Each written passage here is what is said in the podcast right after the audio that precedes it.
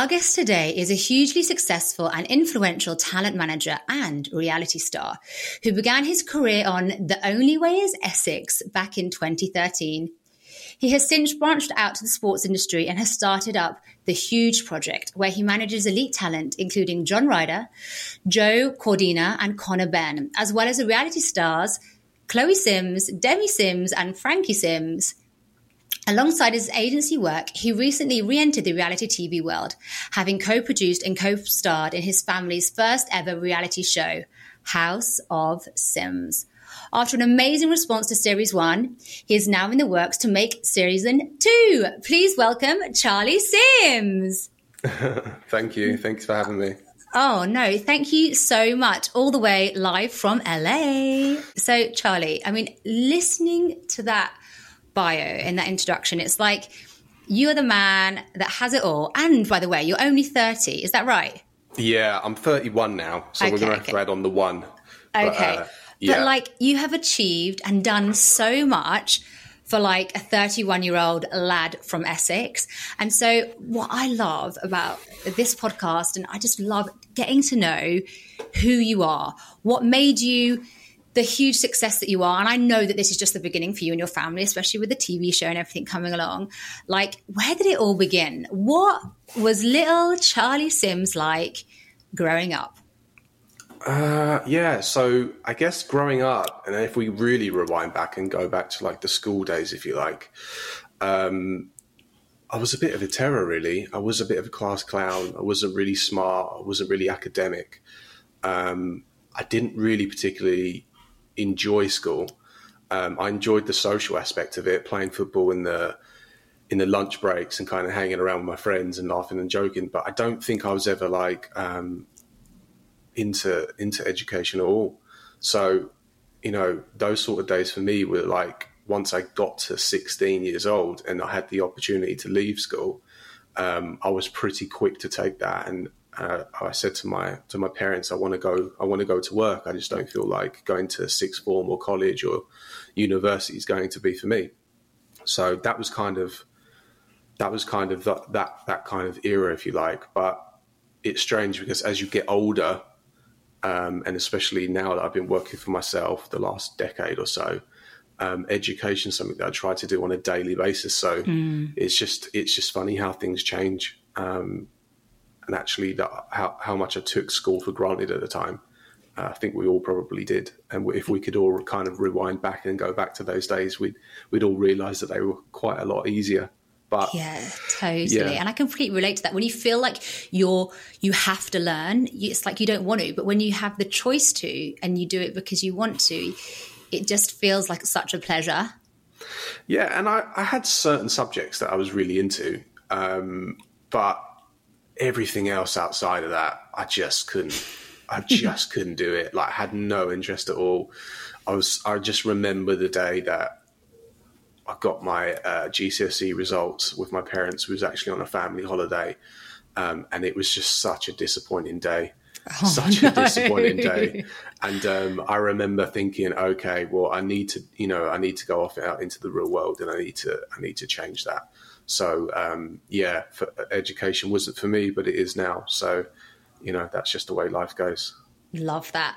And Charlie, what was your family dynamic? You are one of four, and you're the only boy within your family, right? Yeah, the only the only boy. Um, three sisters. I'm the second oldest. Um, Chloe being the oldest, and then Frankie and Demi. Um, yeah, we had a really really tight tight knit bond growing up. Um, obviously myself, Frankie, and Demi all lived together, and then Chloe's ten years older than me, so we lived together for quite a little while. Um, and then she eventually moved out and did her own thing at quite a young age. So mm. um, it was mainly just me, Frankie, and Demi who lived together, went to school together, um, and did all the kind of family holidays, if you like. But um, yeah, yeah, yeah, we, we were really close. Um, so nice.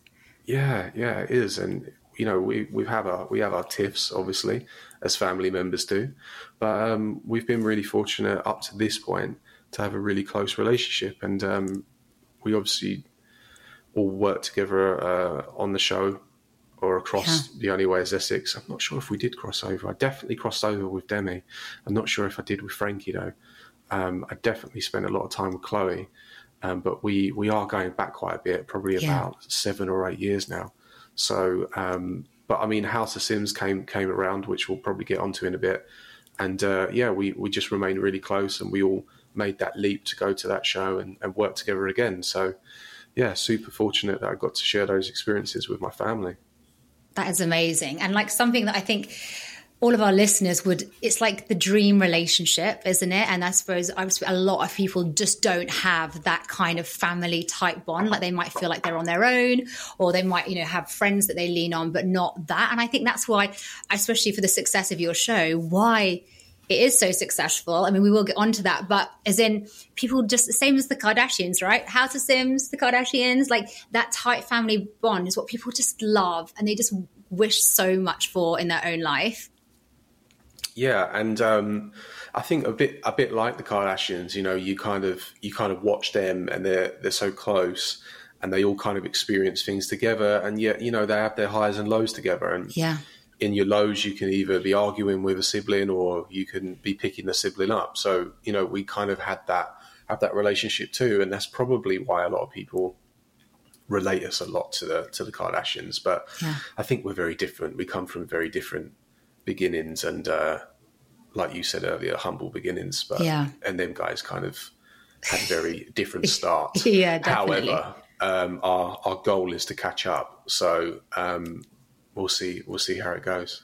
So talk to me about your humble beginnings, Charlie. What did that look like?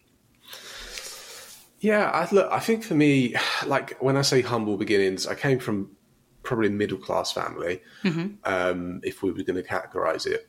But I lived in a really nice house. My dad and, and mum have always been hard workers throughout their whole life. Um, uh, originated from the East End, so they kind of brought that Yes. hard working mentality Yeah. into our into our home. Certainly for me, anyway. Not not too much for my sisters, but I've I, I think as the as the only and eldest boy, um, my dad kind of installed into me that if you weren't going to have any GCSEs, you're going to have to enter the real world, and I'm going to show you what the real world is actually like.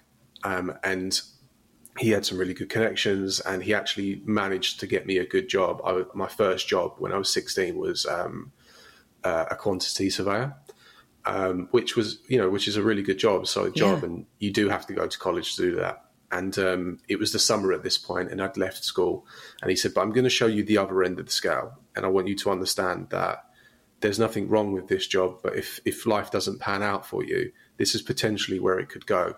And he got me a job in a in a t-shirt factory, being a a, a person who really folds up t-shirts once they're printed.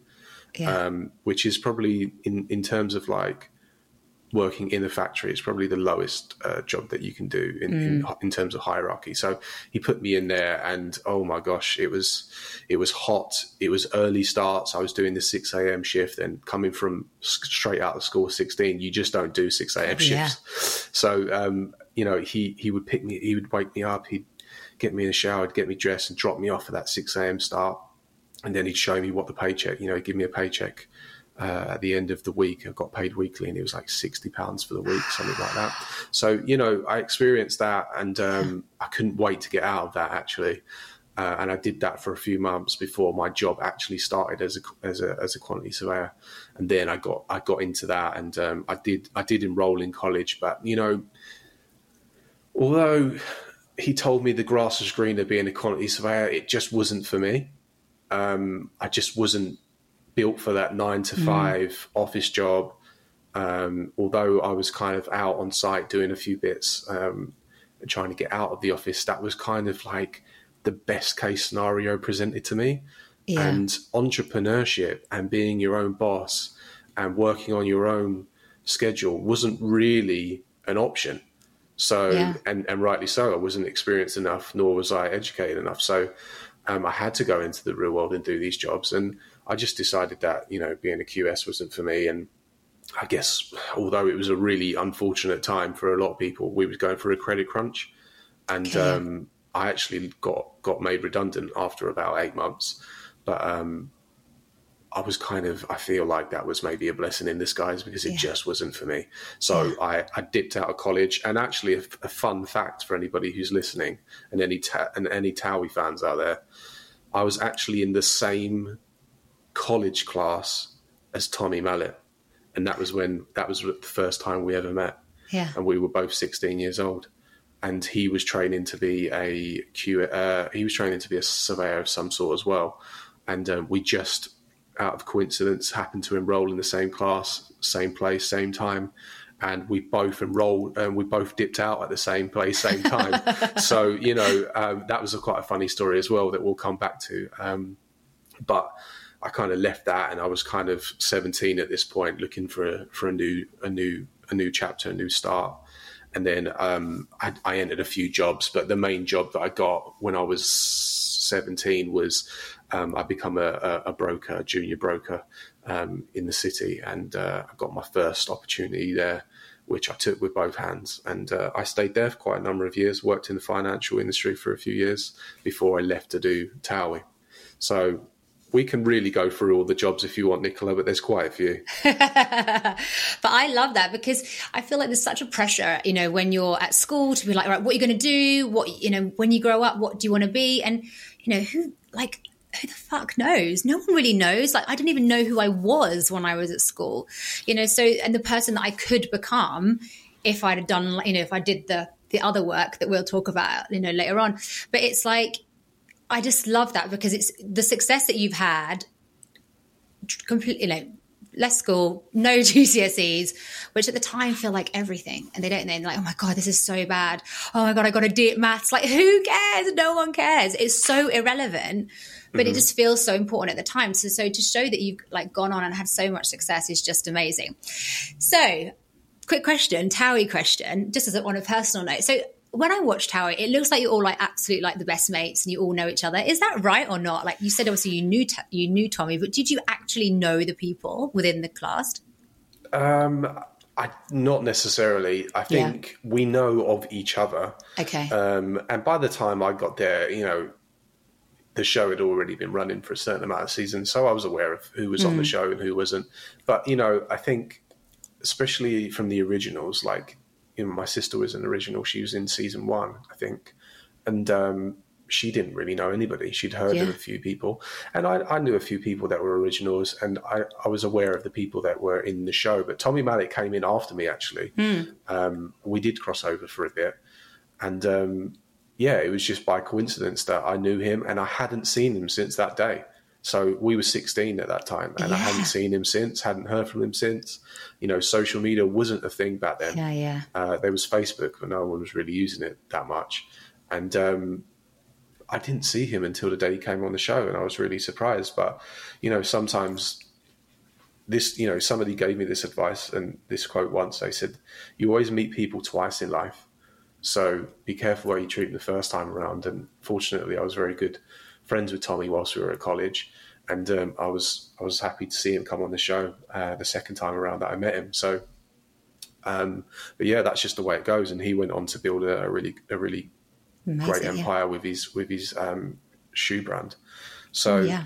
but yeah, no, we don't. You know, people didn't really know each other in the show. You kind of get to know each other and become friends with each other after spending so much time together. Of course, yeah. Um, but we didn't really know each other. I knew I knew my family members at the time, which was like yeah. Chloe, Joey was in the show at the time, um, and that was about it. So let's talk about basically the moment that changed your life. You did you audition for Towie, or was it because your sisters were already in it that they invited you? How did that?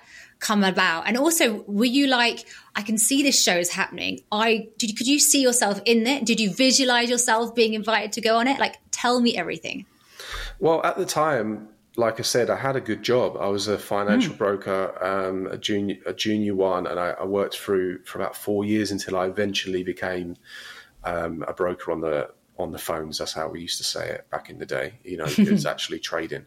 So yeah. I, I, eventually started trading. I was making good money. I had my uh, life all panned out. I enjoyed my job. I enjoyed the people that I worked with every day. We become like a bit of a family. So I don't really have any interest in, in kind of moving from there. And like I said before, we, we entered a bit of a credit crunch. And funnily enough, when you go into trading, that's quite a good thing because it means the markets are volatile, yeah. things are going up and down, and things are trading. But unfortunately, after four years, maybe five years of spending time doing that job, um, the market really started to balance out and things started to slow down. And when things started to slow down, people didn't trade. And when people didn't trade, we didn't make money. So what ends up happening is people get cut.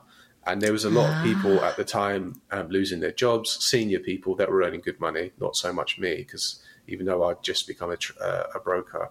I wasn't on mega money like some of these other guys, but they were starting to lose their job, and it just started to become a very negative environment. Mm. And um, every day I was going in, and people were just talking about losing jobs and what they were going to do, and what am I going to do if I lose my job? And I was like, you know, I have kind of got another option here. It wasn't the first time that um, Towie had come and knock in. You know, they kind of asked me, and I think Chloe and Joey have said to me before, if you ever wanted to come on a show, we'd we'd put a hand out to, to help you come on. So the invite was always there. Amazing. Um, and yes, I did have to audition, but it was more of a screen test um, yeah. to see if I was actually compatible with being on camera. But weirdly enough, the first time I did it, um, they didn't like it. They came back. They ended up coming, and that was at the, the Lime Studios office in London at the time, and they just didn't like it and they were like, you know, we don't really know if we can, if you're you're really suitable for this. So I said, okay, look, can we try again? And they they came back to my house um, where I lived at the time, and um, they set up the the cameras again, and we shot in my house. And uh, they were like, yeah, we think if you're this person and you're the real, you know, the real authentic you, I think um, you're going to do very very well, which was quite a an interesting sign because maybe the first time that I I went for the audition or the the screen test, I wasn't particularly being myself. Um, which you learn over time. Yeah. So that's uh, so interesting. I mean, how did that make you feel? Like that rejection? I think, I think I was just probably at a point where I was a bit, I, I suppose, a bit I don't really know if this is the right word, but I suppose there was a little bit of desperation in a sense that mm. I didn't really know where I stood in life at that point. Yeah. Everything that I thought I'd figured out was kind of looking like it was going to end.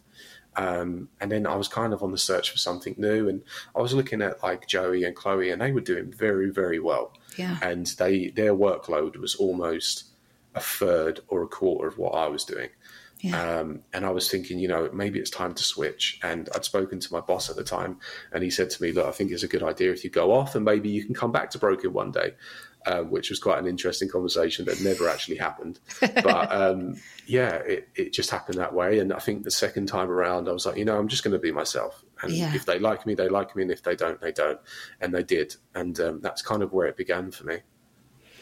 That is just so exciting. And how long were you on the show for? I shot five seasons of that show. Wow. Which sounds a lot, but we were shooting a couple of year plus bonus seasons. So like Christmas season, uh, like the Christmas ones too. So I probably did it for over a couple of years.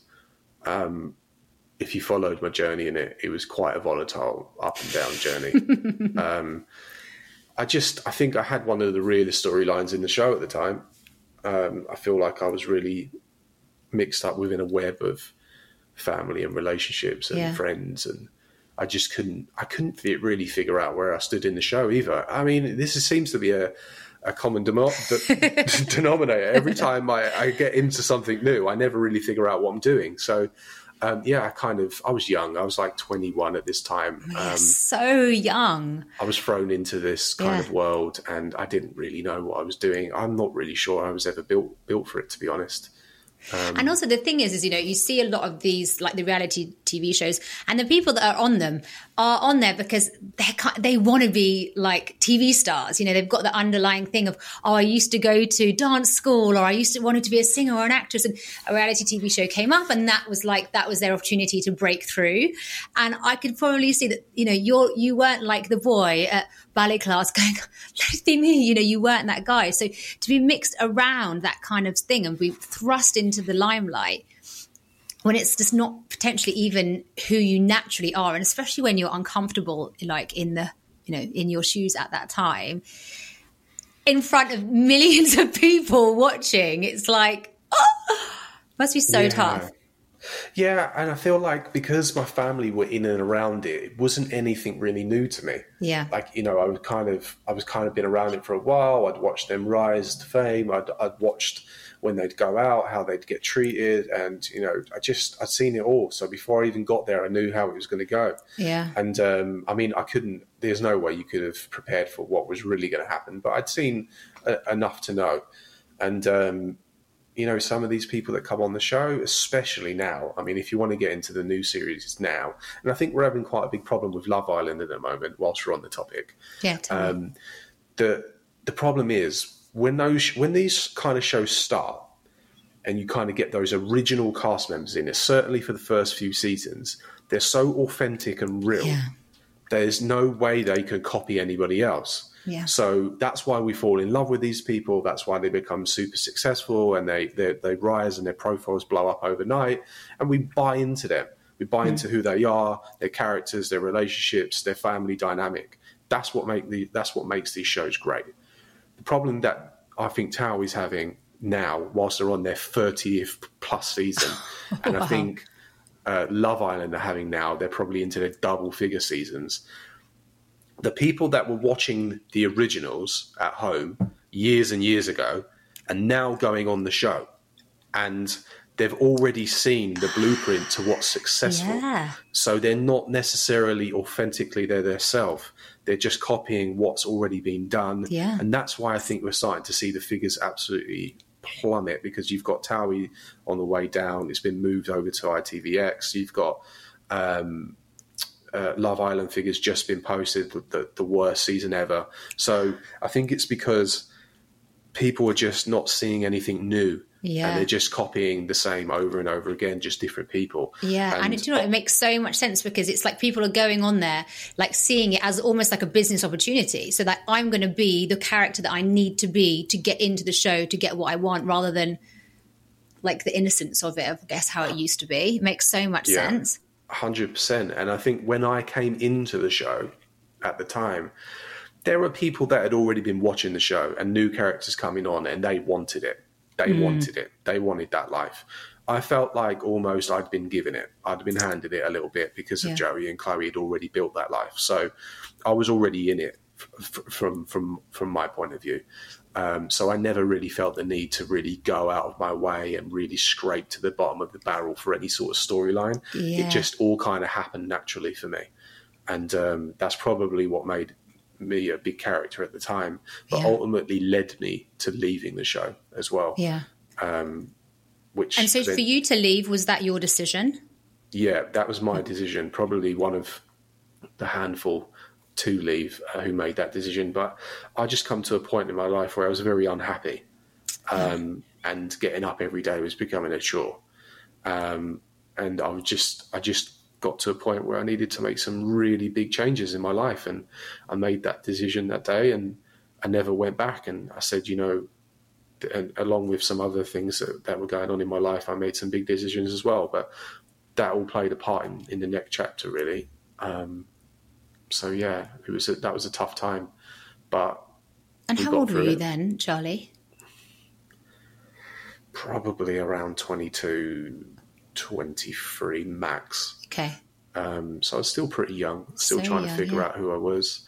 Um, left, and if you want, to, you know, if you want to really break it down so people understand, I wasn't just leaving a TV show. I was leaving my, probably my my what seemed my purpose in life at the time, Yeah, being a star on that show. Um, what was my financial security, my the the the, the machine that was paying me every month. Um, so I, I left that behind, and I had no income coming in. I had no profile. I had no purpose when I introduced myself to anybody. No one, you know, I, I didn't say that I was on a TV show. I was kind of in no man's land.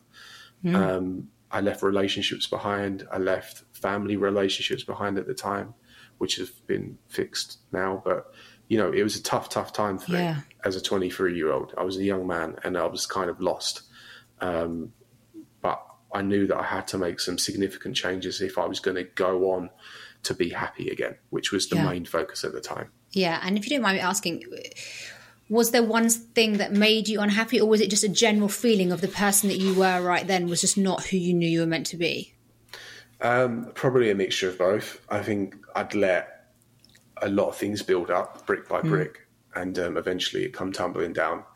And I felt like I wasn't really in the right environment doing the thing that I actually felt like I wanted to do. Never Yeah. really saw myself there long term. It was always Yeah. a case of like trying to get somewhere with it, and then maybe eventually once I get there, I can leave. But that never really happened for me. Yeah. So um, I had to make the choice to to come back and um, be a civilian, a real civilian again. But that is really powerful at, you know, 23 to be aware of yourself. Like, you know, self awareness is, is everything, right? And once you can, you know, get that and listen to your intuition and listen to that inner voice, then you can take those actions to make, you know, those next steps. But being in such a bubble, which, uh, you know, 100% of us look and want to be there and think that's the best place to be on earth, to be bold enough to step away from that, that's massive. yeah, I think one of the things that really did help me out long term was throughout my entire uh, appearances on the show, I never stopped working. I never stopped okay. hustling and trying to like create things, create businesses. And that was kind of where my entrepreneurship started, probably during that period. It was Yeah. like trying to figure out how I can make the platform work for me long term. And um, that that for me was probably the biggest blessing because once I had made that decision to leave, although I had nothing successful to step into, Yeah. I was comfortable with going back into the real world. I was comfortable with the making the cold calls, the emails, the going to meet people, to not um, having my ego blasted that I was, Yeah. you know, too famous or too well known, or I shouldn't be meeting these people, or you know, I should get somebody else to do it. I, I was the one who went out and, and, did all of the work, and um, I think because I kept that mentality, that really helped me uh, when I when I kind of stepped back into the to the real world on my own, and thankfully I did, um, and I managed to eventually build a business that that worked for me long term. But Yeah. there were a few few speed bumps along the way and a few different experiences, and I explored a few different things. But I think that's all part of life. Yeah, absolutely. And so you're you're 23. You've left the show for the next eight years. Where you are, I mean, what you have built. I mean, and just ah, it just gives me goosebumps. I just love it. It's so exciting. But how did you get to the point where you're like, I'm gonna do this, and I know that it's going to be successful? Is it by trial and error? Is it something that's given to you, an opportunity? How did those the things to where you are now like arise?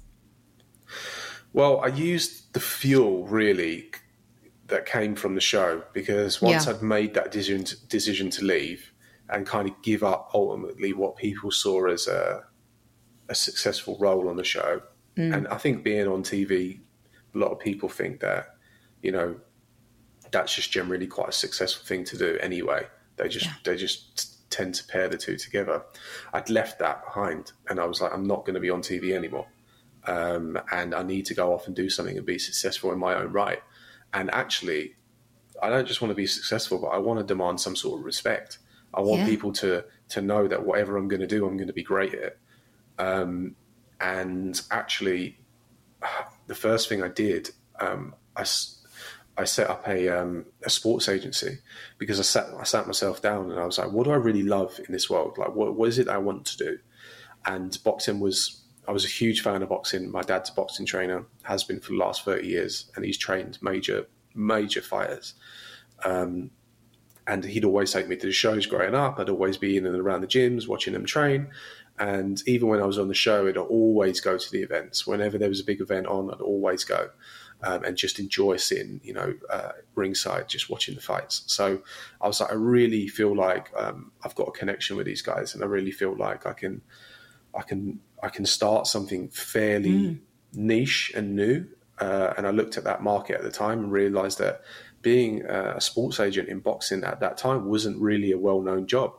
Um, so I decided to attempt to start my own agency, attempt to start working with athletes and doing sponsorship deals for them, negotiating their contracts for them, which again, I'd taken a little bit of that from myself from when I was in the show. Yeah. Social media had just started, Instagram was blowing up, Twitter was established, and we were doing paid posts. So I kind of knew how how yeah. that that side of the market worked. I knew what you had to do. I knew what they were, uh, what brands were looking for. So I, I kind of took that into boxing, and boxing boxers started to become um, and started to endorse across social media. So that was kind of my first footing into that. And once I got my head around how that worked, I started branching out across lots of other different sports too. Um, but I guess my my rise really came from working with like some big names. Um, I worked with Anthony Joshua for a bit. I was actually his tour manager when we did all of his uh, his appearances and tours. He, we did two national tours with him, um, and then I've worked with people like Ronnie O'Sullivan, who's like yeah. the king of snooker. And today I work with, and I'm fortunate to work with uh, world championship fighters Joe Cordina, um, Conor Benn, who's a huge name, John Ryder, who's had a huge fight recently. Um, so, you know, I've built up a really good clientele of probably about 15 to 20 clients now. Um, Amazing. Which took a long time to figure yeah. out. Um, but that, that eventually evolved from a sports agency to a sports and media agency. Um, and then what ended up happening was my sisters, who were all on the show at the time, um, they came to me and said, like, look, we've got agents, etc., and it's not really working out the way that we thought it was going to work out. You've obviously been a successful sports agent. Can you come and help us kind of use use your experience and see if you can manage the deals that we're doing? So yeah. that's where that kind of relationship started on a professional level with my sisters, and then eventually that led on to Chloe, especially saying to me like, "Look, I've done something like twelve years now of being on The Only Way Is Essex." I was an original cast member. The show want me to stay. However, I think it's time that we probably look at our options and see what's next, wow. which led on to the House of Sims. Quick question. How did you get the mindset to keep going with something and believe in yourself so much that you know that you could make it successful? Like, have you done any personal development or inner work, or have you ever had a mentor? because it's just so much success and self belief to be able to not only promote yourself but promote others in that way. Yeah, I think actually self belief. If you're going to go into entrepreneurship and you're really going to take the world on, yeah, you need to believe in yourself from the off. Yeah. And when I left the show, I had, I, you know, I told you earlier, I had that fuel in me, that mm. fire in me to say that I'm not going to let anyone beat me even though it was all hypothetical and it was all really, uh, you know, just between me, me and myself, I kind of used that fuel to to go out there and say, right, well, if I want to be respected and I want to be successful, yeah. this is what I need to do. I don't have any GCSEs, I don't have a degree, I can't really go out and get a job. So what am I going to do? And I, I experienced some lows as well during that time, some personal lows, and really what that led me on to um, was watching some YouTube videos of Tony Robbins, um, who I had no idea. I had no idea who he was at that point, and I just looked up, up motivation, and I just looked up, you know, what can I, you know, I mean, who can kind of be somebody that I can inspire and take some inspiration from. And Tony Robbins was the first person I ever watched, and I just list, I just watched him for the first time, and I was like, wow, who is this guy? He's yeah. like talking directly to me. Yeah. Um, and then that led me on to listening and um, reading a lot about other people. Um, and now um, I read all of the time. I've got so many books in my apartment at the moment. Um, I've had moments where I've dipped in and out of reading, but reading really got me to the point where one, I had that self belief, I changed my mentality, I changed the way that I was going to operate in the world, especially in business and it really came down to that education, self education that I yeah. think allowed me to develop into the entrepreneur that I am today. And I think one of the biggest mistakes that I made was I got to a certain point and I left the reading behind, which was a mistake. And I've picked it up again now. And I'm so happy that I have because I feel like I'm developing again. You know, I'm developing into this. Although people can say that I'm successful. I've achieved a lot at 31. There's still a lot that I need to learn. Of course. And um, I'm kind of really enjoying my reading journey again. For our listeners, do you have top three books that you would recommend? Oh. Or top three, like coaches or mentors that you listen to on YouTube? Yeah, okay. Um, I think if we're looking at professional sense, um, and not actually just professional sense, uh, this, these books can help you in life as well, which I think is important. Um, I think some of the books I've got some books in front of me. Actually, I'll give you I'll give you three books that are sitting on my desk right now that are really good, yeah. and they're on my desk for a reason. You've got Atomic Habits, yes. which by James Clear, which is an amazing book. If you haven't read it, go to the bookshop now or Amazon now and get it. It will change your life instantly, almost as if the book was written for you. Um, that's just about simple habit, daily habits that can give you that extra 1% per day and can help your outlook and mentality on life and business um, change. So get that book. I'm reading a new book now by an author called Russ Roberts, which is called Wild Problems. And it's about the decision making that we make on a day to day. And that can either be in life or that can be in the professional environment. Um, and why we have to make decisions and how and when these decisions are uh, uh, approaching us and how we deal with that. And I think decisions and choices, especially on a day to day basis, whether you're in life and you're talking about your your house, your family, your relationship, or you're in work and you're talking about managing your staff, your clients, your vision for your business, we all have to make choices on a day to day basis. And we and, and the better we can understand that, understand how those choices are made. Um, I think I think the better opportunity you're giving yourself to succeed. Um, and I think some other, and there's another book here called Slight Edge, which is really, really good as well. love it. Um, yeah. But I mean, I don't just read these kind of books. I, I, I've really dipped into, I'd say, the last year, and any sort of entrepreneur will understand this as well. You can be great at business. You can crunch the numbers as a CEO. You can manage staff. But if you're going to be a visionary for a business and you're going to adapt to your market all the time, which the market always changes and successful businesses have to adapt. The, the most important thing that I've started doing is reading books from creatives, creatives who are artists, who are actors and actresses, who um, might operate, you know, art can be a, a, an author or even somebody who's in tech, somebody who creates something.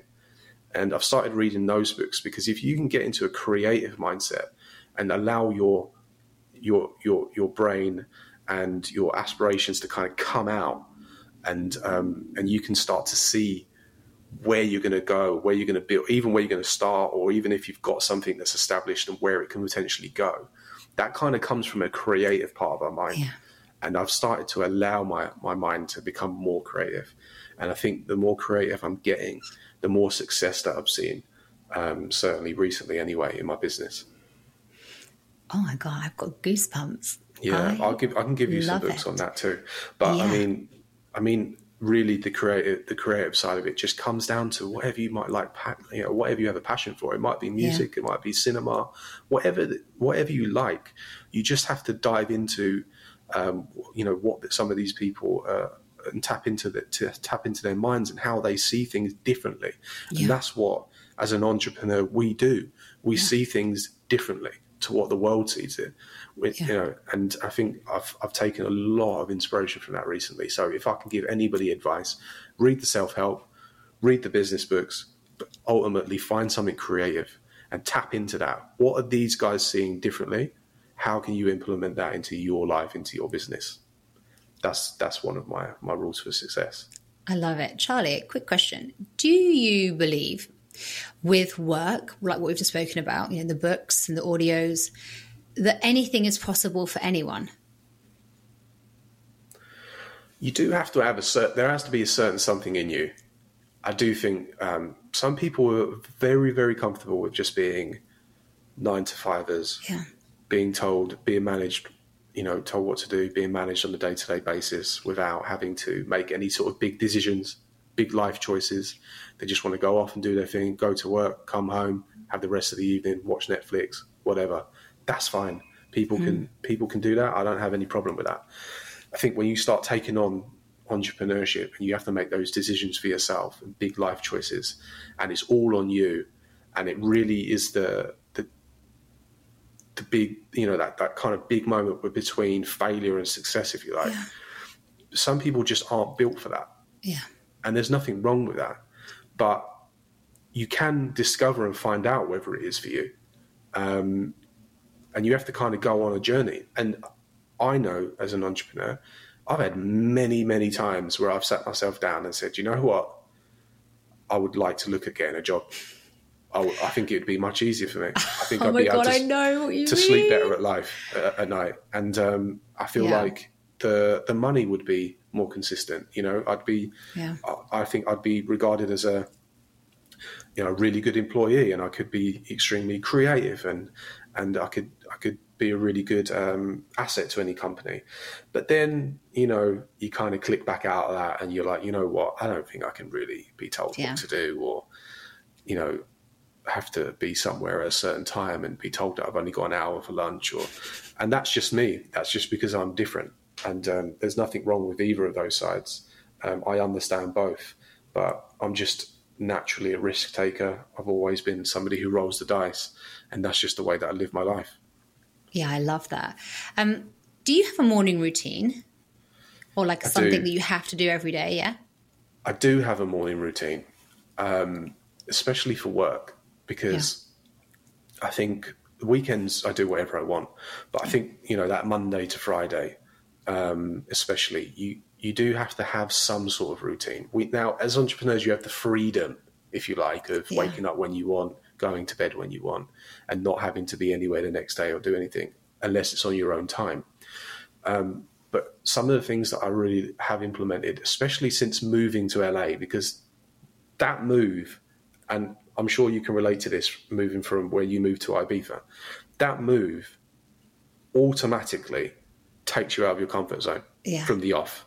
Yeah. And you're moving into a new place, new territory. You don't know where things are. You don't know who. Pe- it, there's nobody to call, um, and you're ultimately on your own. And in, in my case, I was with my family in Georgia, but I was, I'm, I'm, you know, I'm the one trying to drive things here and make Yeah. things happen.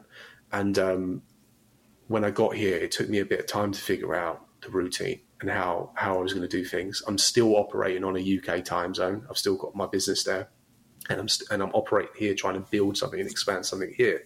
So I needed to figure out pretty quickly what I was going to do, and my morning routine isn't as detailed as some of these high performance um, gurus. Okay, my one is actually pretty simple because if I can just nail these things, I can get up and I can just attack the day pretty well. And it's literally as simple as this. I have a, a I have an external alarm that isn't my phone. Okay, very important. Oh. You have to turn your phone off or onto a silent mode throughout the night so you don't get waken up. I have a, an, an Amazon Alexa at the moment with an alarm clock on it, which it ultimately is controlled by my phone. But I set that alarm at, for me. I set that at eight a.m. every day throughout the week, and then nine nine a.m. on the weekend. The reason why I do that every day, some days I get up earlier naturally uh, because my body's now adjusted to the to waking up at that time every day, whether I need to be up at that time or not. Two, I don't go to bed until twelve midnight, so I know that my body needs roughly between seven and eight hours sleep to operate at its best. Everybody else differs, and the reason why I found that was I got a Fitbit. I um, I I looked at the metrics of my sleep and I looked at the data and analysis, and he was like, "Okay, I'm operating the best when I'm on seven or eight hours." So from twelve till eight, when that alarm goes off, boom, I know that's when I need to start. Weekends, I set it at nine because I want my body clock to still adjust to, to so when it comes back to Monday, I can get up again. Very important. Two, the first thing that I want to do is get out of bed, and that you have to open your blinds straight up because if you don't do that, you're going back to sleep. Facts. It doesn't matter what time it is in the day. If you don't do that, if you don't let the sun shine in, you're going back to bed. Get up, bam, those blinds are straight open. And one of my favorite things to do is, is get outside. If you can get outside for 10, 15 minutes and let some sort of daylight hit you, which I know can be difficult in the UK because it's grey a lot, but just get outside, get that fresh air, walk the dogs, whatever it is, sit outside and have your morning coffee, even if you have to put a coat on, just try and do it. So that's my second thing, and one of the one of one of the most important things for me is um, would would be breakfast. I think um, I don't like to have a heavy breakfast, especially if I'm training. um, which I don't train every day. And I think if you can train or at least stretch every day, that's also important. But I don't always train every day. But breakfast for me is super important because I try to have a really healthy, nutrient, superfoodish sort of breakfast that will help fuel me, especially for the morning anyway, uh, right through until lunch or dinner. And that could be a smoothie, which I'll have like greens, um, powdered greens, proteins, um, any and all sorts of different supplements. I have like different vitamins and antioxidants and stuff like that. So those three things for me, I try to do every day. Um, do you I think that moving to LA has helped you do those things because they're just so much more wellness focused, aren't they? I think, um, and you might experience this with with Ibiza. The, the weather's just naturally better. Yeah. So you know the sun the, when you're waking up at like let's just say seven thirty, and you open your eyes for the first time, and and the sun's already beaming in. yeah. it's and just the a bit- sky is blue. It's the And it's blue. blueness of the sky. Yeah, and you open those blinds, and you're just like, yes, you know, Yeah. this is like great. And I don't have to look at miserable weather, grey weather, raining, because that that will. I do not care what anybody says. I know, I agree. that will that will change your mindset automatically. You will not want to go outside. You will not be enticed to have a cold smoothie. You will you will want to get back inside as quickly as possible and get back into the bed and shut the blinds. Yeah. So all of these things that I am saying certainly are helped by being in a warmer country. Um, but ultimately, I did try to implement these things when I was back home, and um, you just have to be consistent with it. yeah. Um, but yeah, I would. Those three things for me work every day. Um, and if I can fit in some sort of reading uh, before I kick off my morning, then that's great because I feel like reading helps sharpen my mind, gets me ready for kind of big conversations, helps me think differently um, after the kind of reset from from my sleep. So you know, there's a few things that I'll do on a day to day, but them three things there are the, are the main things, and they're very very simple. Yeah, so simple. Um, are your sisters into like growth like you are? No, I don't think so. Um, but you know, I think there's been a little bit of one. The industry that they've been operating in and around is very. Like, although they've been reality TV stars, when you're a reality TV star, and ultimately this could be the same if you was an actor or an actress. Everything's kind of done for you Yeah. um, you get given your script, you get given your uh, dates and schedule for shooting. You already know what you're going to get paid before you even turn up because somebody else negotiates it for you and does it. The contracts are done, so you don't have to worry about that. And ultimately, you're shooting for a certain time frame, and then once you're done, you're onto a break, and you can go on holiday, and you just get wait and get told when the next one's coming Yeah. around. So I think for them, it was just a bit more like they don't really need to worry Yeah. about driving things the way that you know I do, um, because one, I do it for them, and two, um, they're just not really those kind of characters. Yeah. Um, they're quite quite happy to do that. And Yeah. th- like I said earlier, there's nothing wrong with being that person. But all that really does is it just puts quite a lot more pressure on me because when things aren't going the way that they want them to go, they'll ring me up and say, "Hey, what's happening here? When are we going to do this? How quickly can we do that?" so you know, that's kind of my my job role. Yeah. Have you ever heard of the book called The Magic by Rhonda Byrne? You ever heard of that? No, one? but I have read Rhonda Byrne's um, the ini- initial one was The Secret that she did. The Secret. Yeah, yeah. I So The it years ago. Magic is like just a book that it's probably like my all-time most favorite, but the most simplest thing ever is basically the magic is the practice of gratitude, like to be thankful and and to implement that into your daily life and not to moan and to you know all of that kind of stuff. And I don't know if that's something that you're that you're into. I mean, again, Mm-hmm. it's quite a like woo woo, like LA thing, like I'm practicing gratitude, but it's life changing. Yeah, I do practice gratitude. I do it every Sunday. I do it once a week, really. Oh, Um, nice. so when on my day off, um, I just sit there, and if you follow me on Instagram, you'll see that I've, I do Sunday sessions of gratitude, and I'll post ten things, really small things, Yeah. um, that I've would have maybe took for granted in in regular life, and um, I just kind of flick back and I look at those moments and I just try to remember those moments. I mean, I, a lot of people sit down and do gratitude for all of the big things in life, but I've chosen to do the smaller things um, because those are the things that get missed. And yeah. ultimately, life, I mean, we can get really deep with this if you want, but I mean, life's such a precious, short experience. Mm. Um, and I just want to kind of remember the small things that yeah. would usually come and go in every day. Um, so I do that every Sunday. But yeah, I'm into gratitude. Um, I'm into mindfulness. I've read a lot. Of, you know, I've read books about it. Um, I try to practice it as much as I can. Um, but all of those sort of things are good for you. So um, good, but I believe that you know we're talking to you about this. You know, you're being a successful entrepreneur, but it's all of these things which people you know don't necessarily see as important, but they're everything. Well, you know, what you takes good, you to that next level. I'm going to give you a good example of why I do it, and I'll give you a good reason to why a lot of people should do it. The reason why I do it is because it humbles me.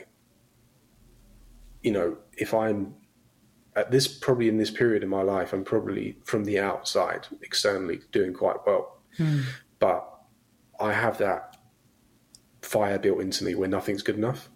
Yeah. And ultimately, as hard as that is to, to probably understand, that's probably that's one of the reasons that's got me to where I am today.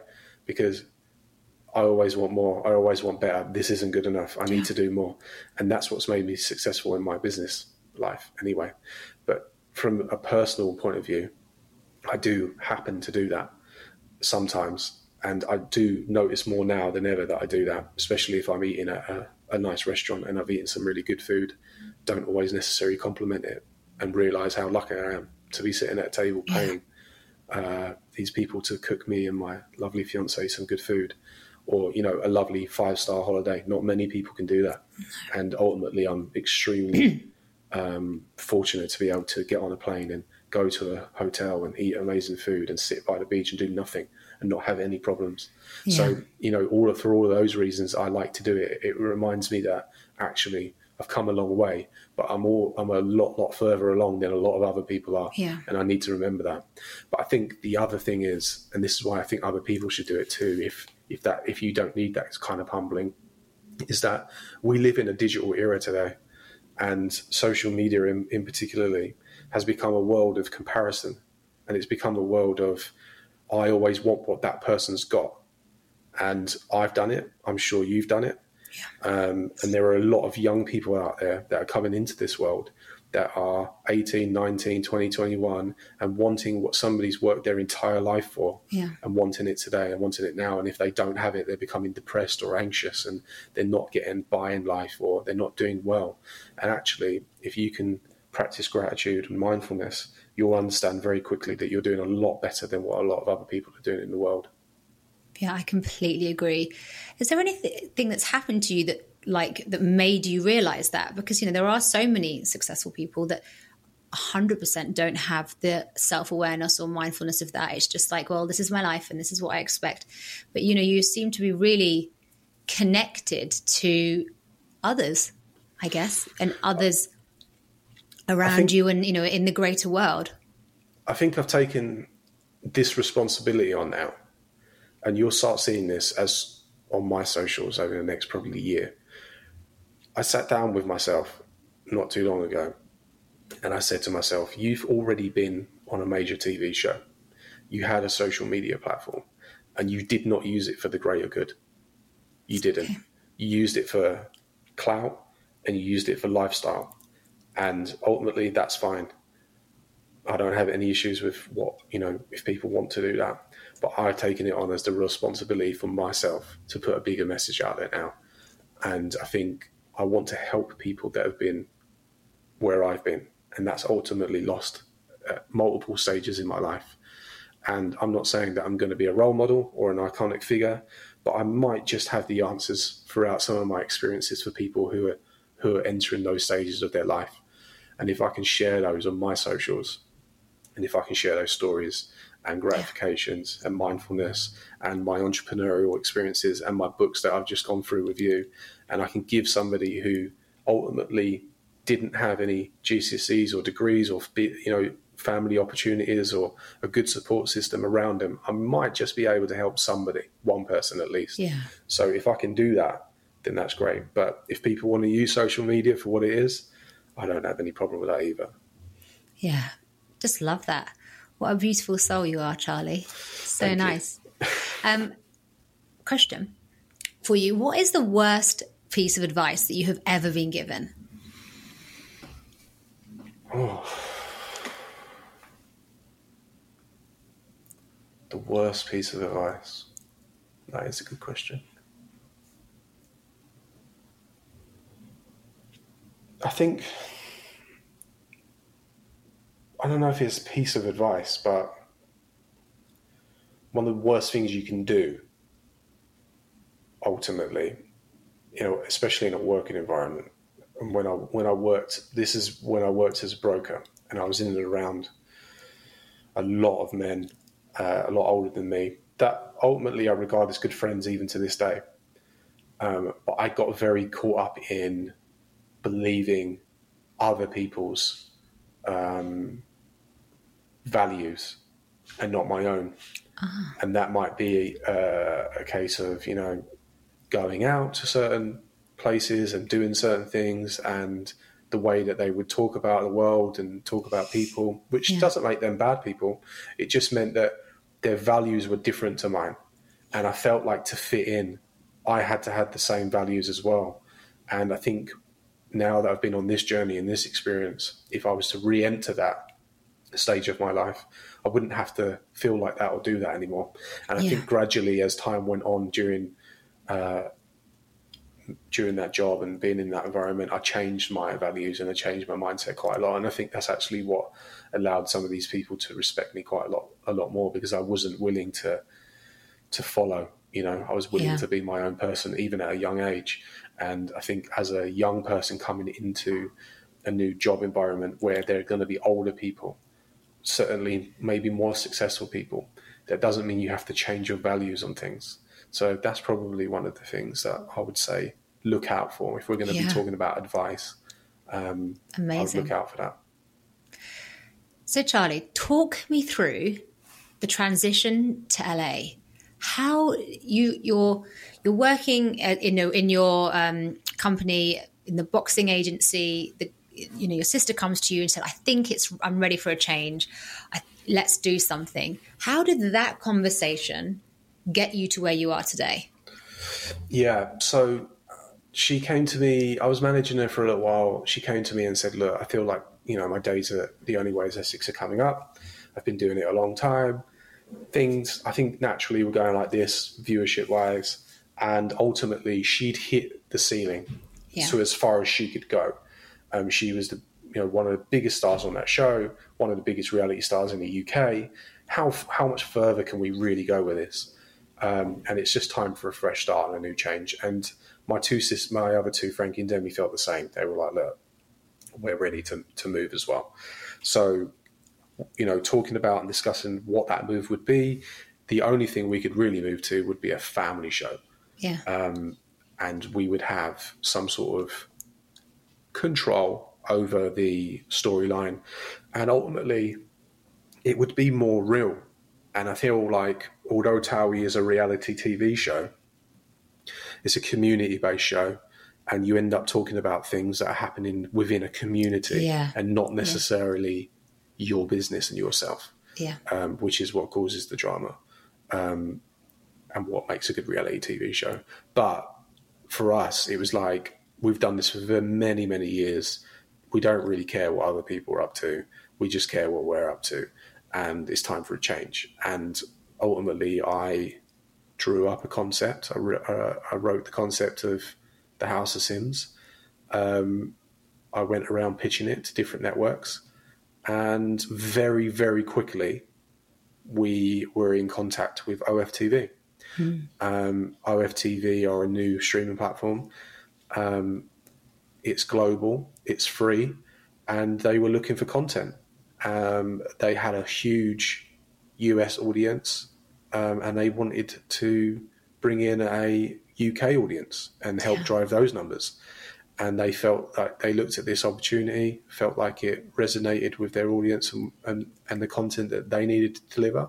And that's how we struck a deal in the end.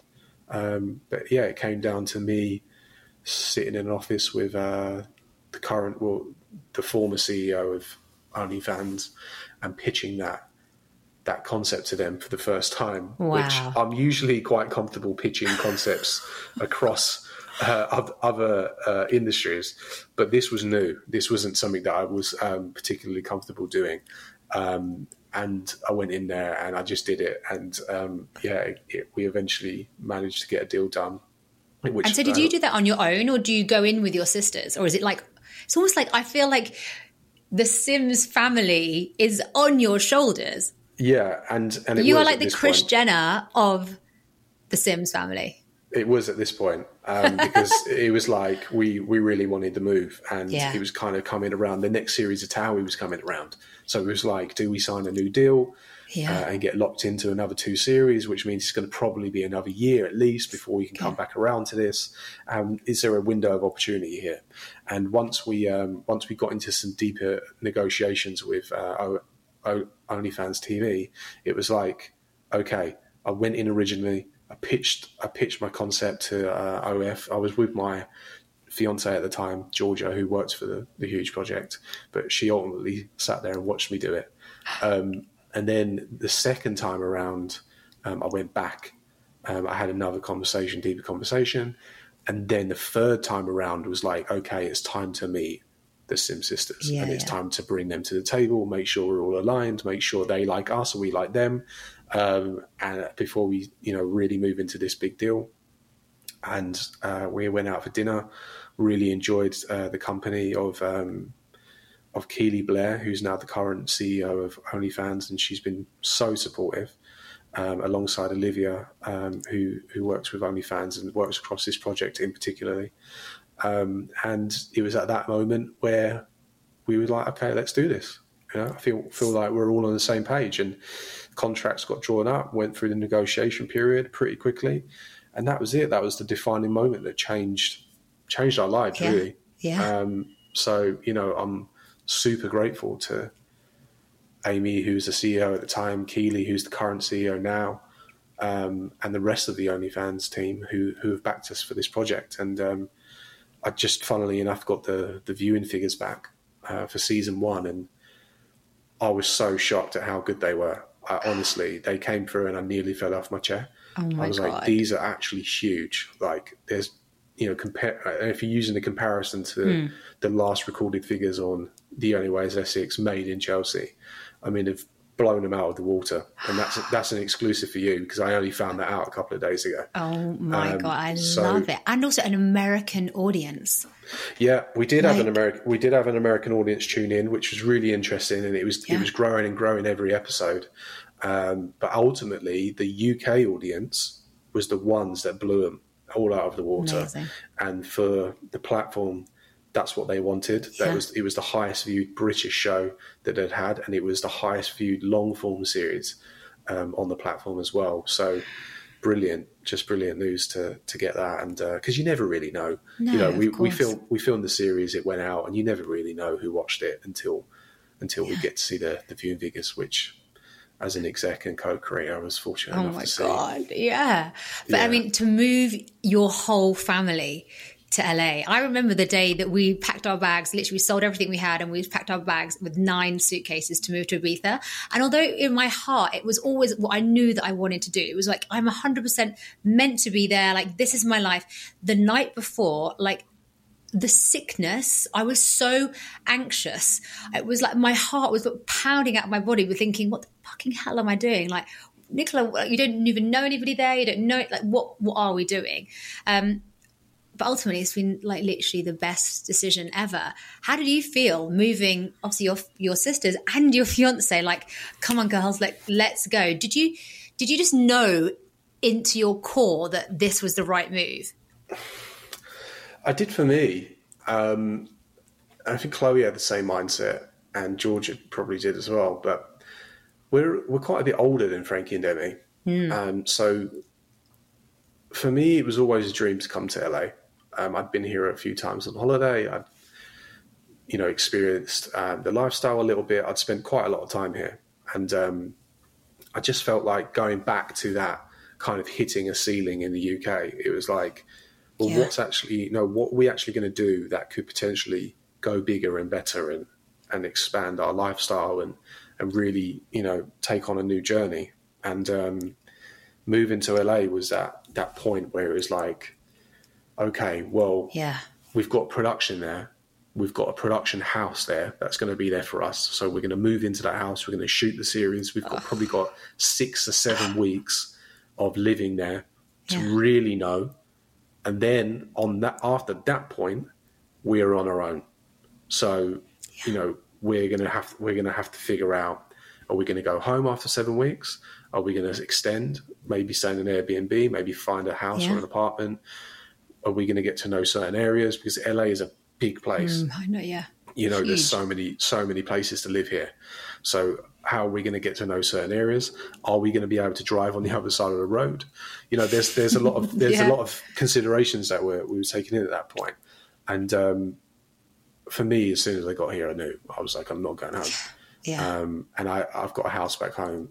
And I said to Georgia, as soon as that, as soon as that period is up, production period, I'm going to give us five days. We're going to fly back home. We're going to pack our whole house up in five days, empty it, and then we're going to fly here, and then we're going to we're going to put everything in storage, and then we're going to fly back here, and we're going to find a place to live, and that's what we did. And I knew I knew if we had any longer than five days, which is a realistic time frame to pack your entire life Yeah. up, if we had any longer than that, we may never have come back. So um, we did do that. We did five days. My sister did it as well, and then we came back and we got a house. I have got goosebumps. Yeah, and, oh, uh, just love left. it. Gone. Charlie, what is next for you? You are this visionary. You're clearly at the very, very beginning, really, of your journey. I feel like you're so in your power and so in your body that what you're going to create next is just going to be like huge. What do you see for yourself?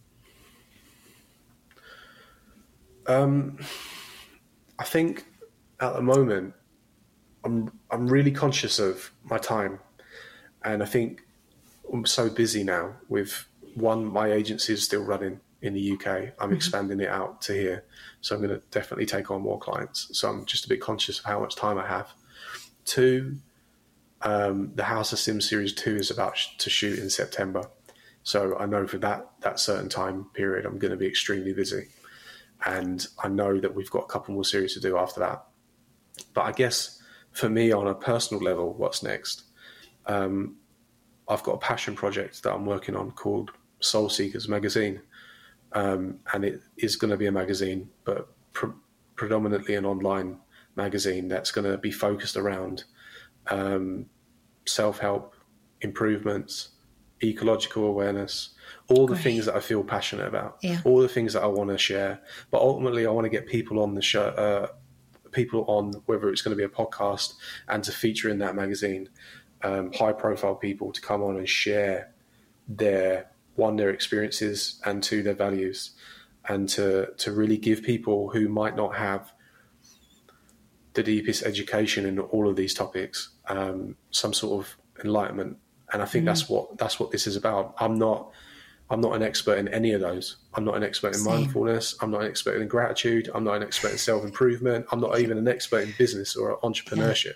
But if i can get somebody on who is and can just explain a little bit more about what they do and how they feel and the causes that they support and the changes that we can make uh, as a person or maybe as humanity, then I think we can make the world a little bit better. Amen. Love, love, love. Charlie, my final question for you that I give to every single guest that's been on the podcast is what advice would you give to your younger self? Uh, if I had to go back, if I had to roll back the years to my younger self and I really spoke to myself, maybe when I was like 20, which I think was probably a good age because you're really entering the world. Hmm. Um, after you've left school and living at your parents, and 20 is like the point where it starts getting a bit serious, I think. Um, I'd probably just say you have a lot more time than what you think. Um, I feel like I rushed into a lot of things. I made a lot of poor decisions. Um, a lot of I made a lot of poor financial decisions because I didn't have the money. Um, and I think ultimately you have a lot more time, and to use that time to explore, to be curious, um, to experiment, to try different things, which I have uh, along the way. And I think the advice that I'd probably give to myself is just try your best at everything um, and then you'll see eventually what what will happen. Yeah. Um, keep your values, keep your morals, be a good, honest person with integrity, and you'll be all right. Thank you so, so much. This has been an amazing, enlightening, wonderful, open conversation. And I think the bit for me, I feel like it's going to really surprise people. People are going, oh, you know, that's Charlie Sims, you know, from the reality TV show. And when they hear you speak about the com- the topics that we've spoken about, they're going to be like, oh, this shit is deep, and I yeah. love that because that everybody does. Everybody, yeah. everybody who talks to me doesn't expect me to talk like this. I don't know why. I don't know what I come across as on TV. I must come across as a complete. no, no. no, no. You know, in those shows, where they're not encouraged. You know, let's talk about gratitude, girls. Like, what are we grateful for today? You know, it would be a whole different show. So, it's just the surface of obviously, you know, the platform, but who you are is, mm. you know, it's it's great, and I think it's actually really inspiring um, for people to go, oh my God, you can be. And I think that's really for me what I love is that you can be this reality TV star with a huge social media following and also into spirituality and, and be mindful. It's like you can marry the two together. And, and I ultimately, that is true success, right? Having both of those areas filled. Yeah. And also just have fun. Yeah. Just have fun. Like, just, you know, I just, I try to have fun a lot of the time. I try to wake up with a positive mindset try to laugh and joke with my friends, my family as much as I can, and just have fun. Life, yeah. you know, life, like I said earlier, it's a short experience, so just enjoy it as much as you can. Absolutely. Thank you so much. Thanks, Nicola. I appreciate it. It was great talking to you.